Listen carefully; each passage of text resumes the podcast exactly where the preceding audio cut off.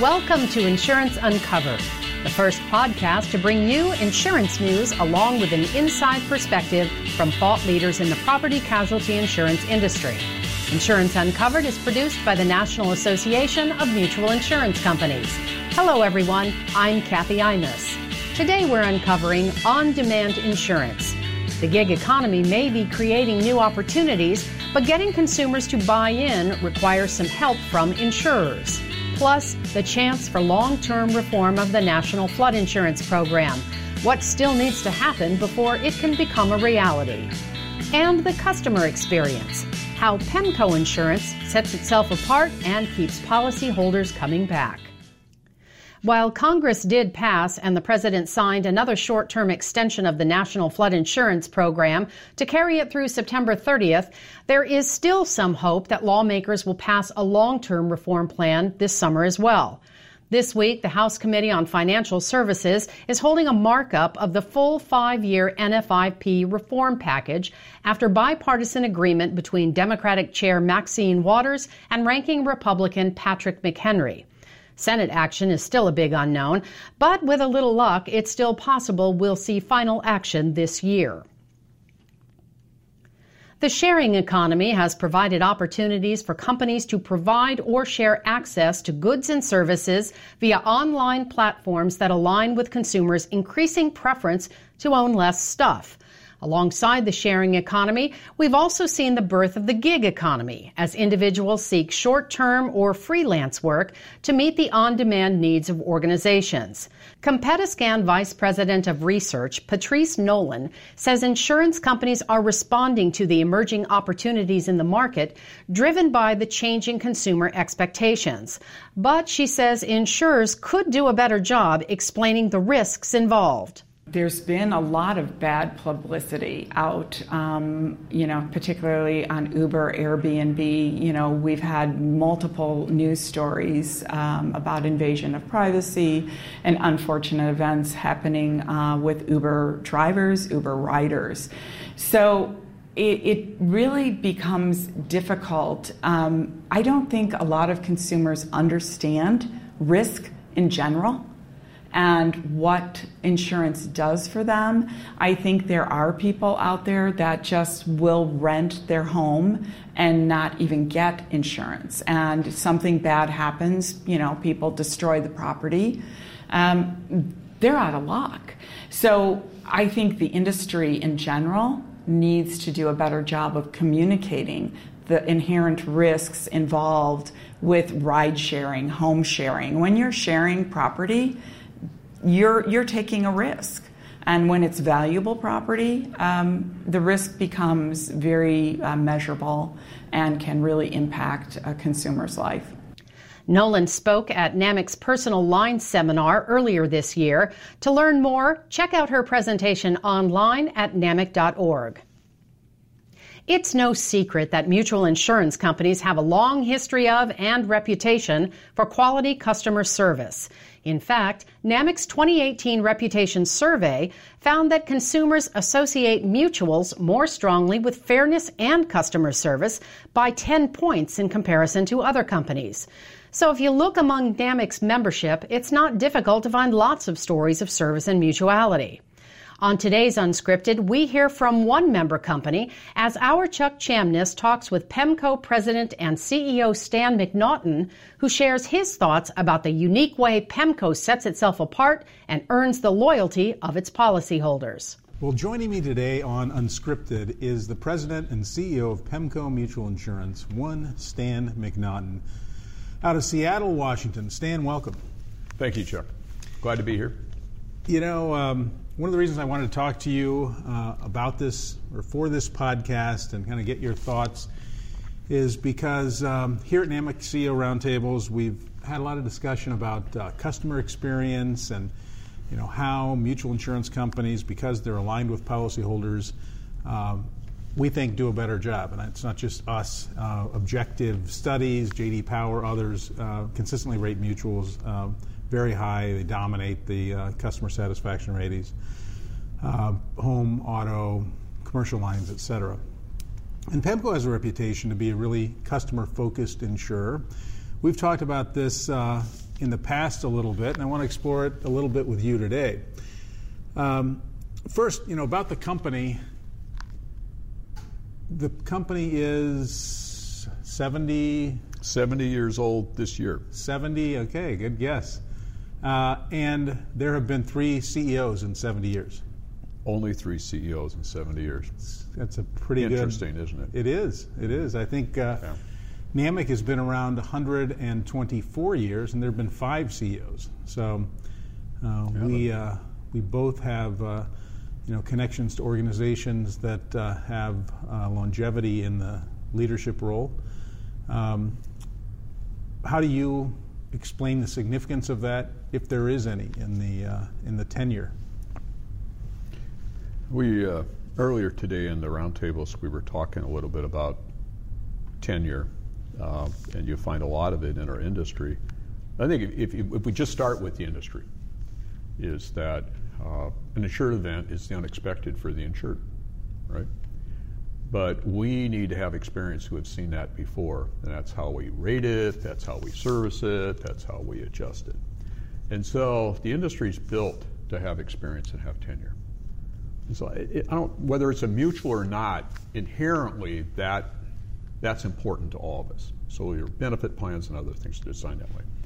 But then you look at a mutual, the organizational structure. And we talk about it quite a bit at the organization is that, first off, mutuals tend not to have an exit strategy. You know, they're not building something to flip it, they're not building it to sell it. Uh, they take that long view.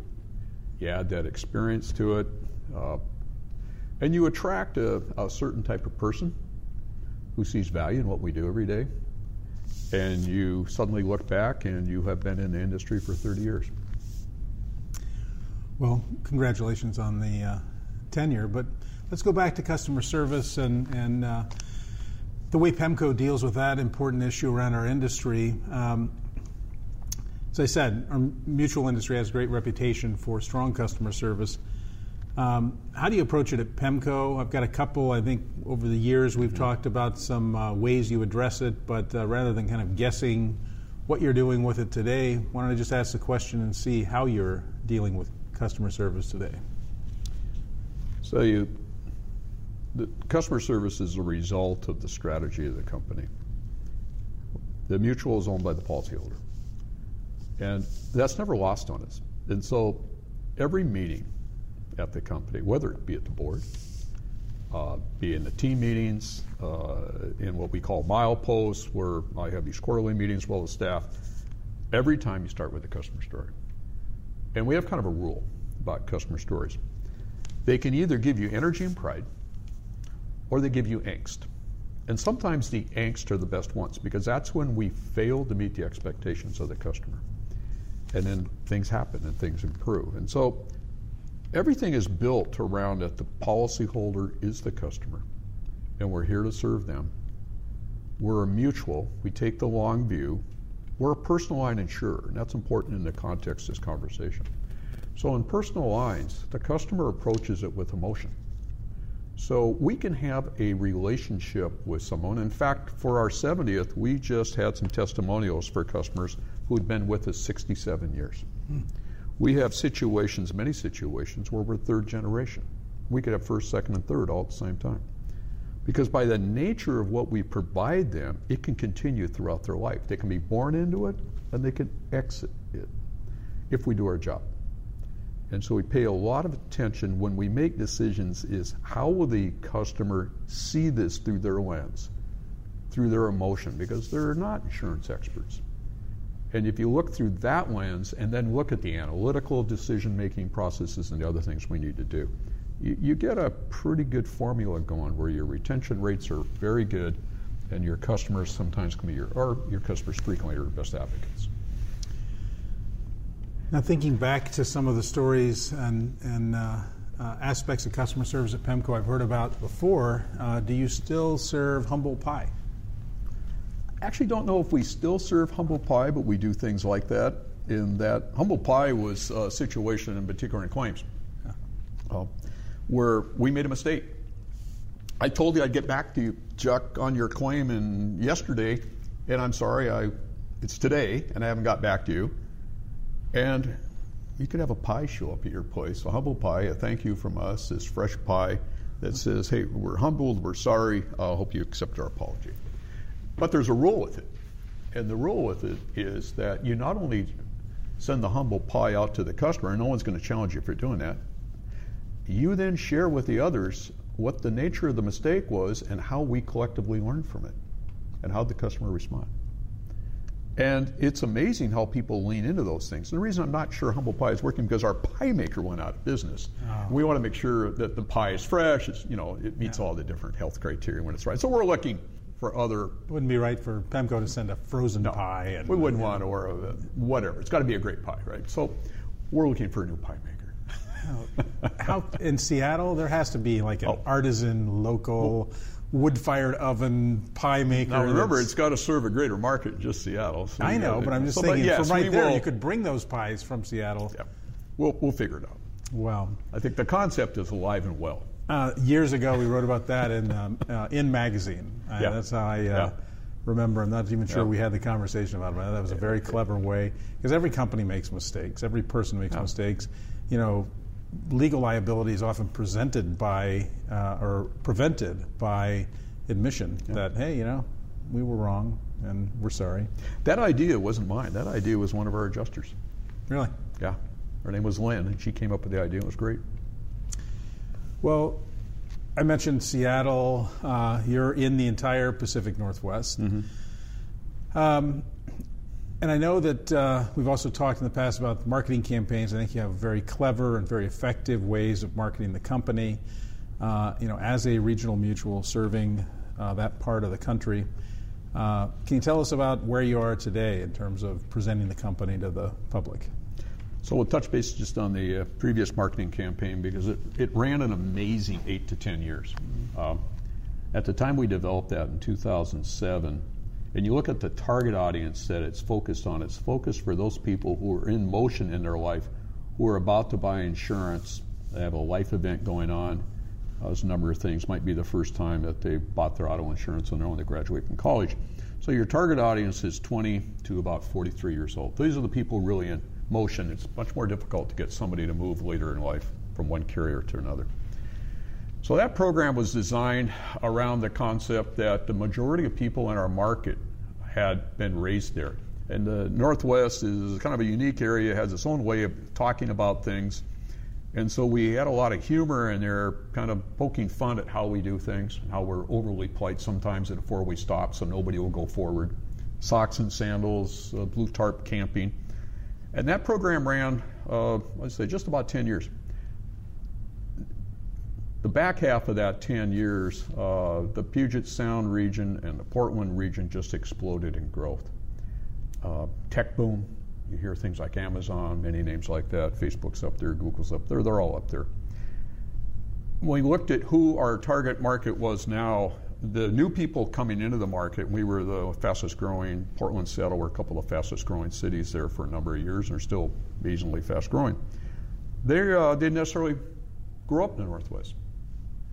And so the campaign's not going to resonate with them, but that's again, we're in that same age, age demographic that we want to attract. So we it was time to reboot it, and uh, the new campaign is defending your Northwest.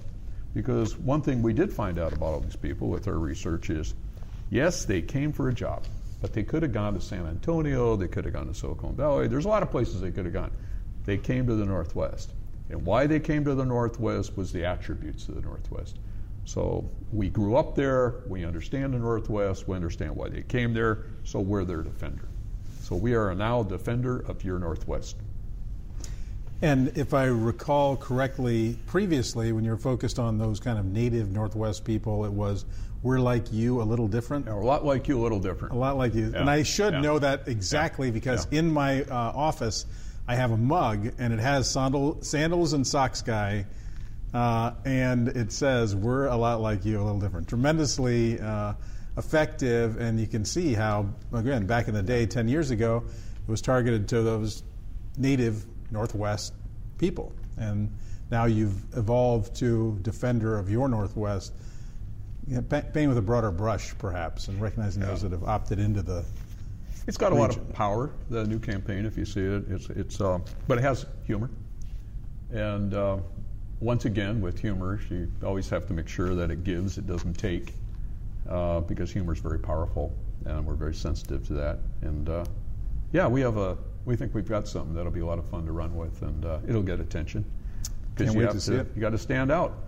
Well, I hope if it has sandals and socks, uh, it'll stand out. Oh, But, sandals uh, and socks. I'm a sandals and socks guy personally, and that was kind of my, my contribution to it. I told them they had to make sandals and socks acceptable. They took on the challenge, our And marketing did. people. And they Uh, did. It became a, a famous thing in the Northwest. So another key issue, and, and kind of a last category, is we're running out of time. But uh, you mentioned some of the major employers that you compete with effectively. I mean, You're in the market every day, hiring new people, young people, often to replace those that are retiring, and kind of deal with what we call the insurance talent gap. And there's a couple, you know, uh, pretty well-known employers right across the street: uh, Microsoft, uh, Amazon, to name two.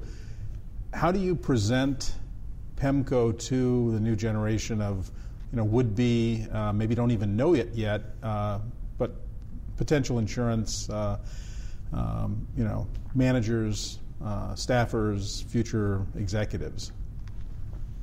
You know, that, that, that is a great question. So the workforce, if we want to attract from Amazon, Microsoft, and one thing about their business model is they run those people very hard when they're young. And people are willing to do that because they get a lot of experience. When they get a little bit older and they acquire that experience at, the, at these uh, powerful brands, they, they want to have a little more work life balance. And one thing we're able to offer them when they reach that point is that we can offer you some work life balance. And what you offer us is all what you just learned. And so, actually, uh, don't lose too many to them. We actually get more than we lose to them and and there's a fair trade going on there, and so it works pretty good with us. But the other thing above that is, uh, moment we get into a conversation with them, usually the people, we, well, the people we do want to attract want to make a difference, and so you do remind me, if you think about what does PEMCO do with the premium dollar that it collects from the community? It puts the vast majority back into our own communities through small businesses and gets stuff done. Okay, we do real things. You know, a mission statement we have is that uh, at the end of the day, we want to free our communities of worry so they can have a fulfilled life. Free them of worry so they can have a fulfilled life. Fulfilled life, and that's what we do. And people start thinking about the value of insurance. And I heard someone today in, in the roundtable talk about if you really think about insurance, unlike a lot of industries, so much of the decision making that makes a difference is decentralized. The adjusters make decisions that they have to make based on the facts in front of them, the underwriters make decisions based on the facts in front of them. Basically, it's a business where you can make a difference versus decision making be centralized in many other businesses. And so you, you get a lot of autonomy and you get to make a difference yourself. And you get to be around people who want to leave the world a little better than they found it. And we have the long view because we're a mutual and we don't have an exit strategy. Some pretty powerful pieces, and we believe in supporting our communities and do good. Results for good. That's why we exist. Well, we can't sum it up any better than that. Uh, results for good. Um, Stan, thanks for uh, sharing your thoughts and a little bit about PEMCO today, and uh, good luck with uh, Defender of Your Northwest. I think it's a powerful new theme that uh, captures where you are today. We'll, uh, we'll take it, we'll run with it, and uh, see where it goes. Thanks again. On the next Unscripted, Chuck sits down with NAMIC's Michelle Rogers, who is Assistant Vice President of International and Regulatory Affairs. Michelle will update us on a number of key issues facing property casualty insurers on the international regulatory front. And that's a wrap for this episode of Insurance Uncovered. We hope you enjoyed today's podcast, and we hope you'll keep tuning in as we return with more insurance news and information on June 26th. And remember, if there's a topic or issue you'd like us to uncover, don't hesitate to let us know. You can always send us an email at uncovered at namic.org. Until next time, I'm Kathy Imus. Have a great day.